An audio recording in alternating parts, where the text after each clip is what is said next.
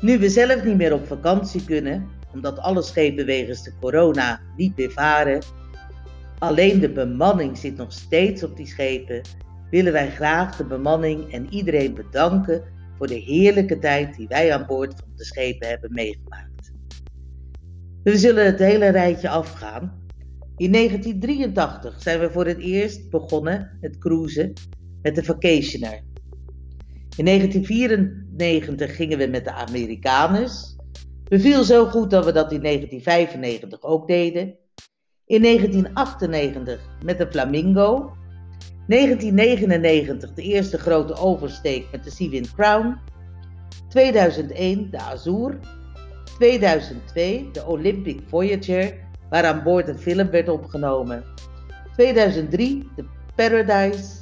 2004 de Sapphire. 2005 de Holiday Dream. 2006 de Aida Blue. 2007 de Costa Rede en daar werd ook weer een film opgenomen. 2008 Infinity. 2009 Aida Bella.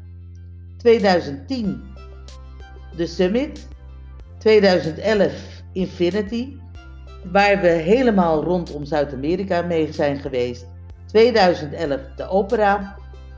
2012 de Constellation. 2012 ook nog met de Lyrica weg geweest. 2013 de Magnifica. 2013 de Harmonia. 2015 de Sinfonia. 2015 de Victoria.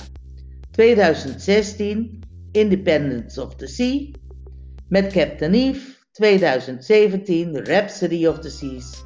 2017 met de Holland-Amerika-lijn de Rotterdam.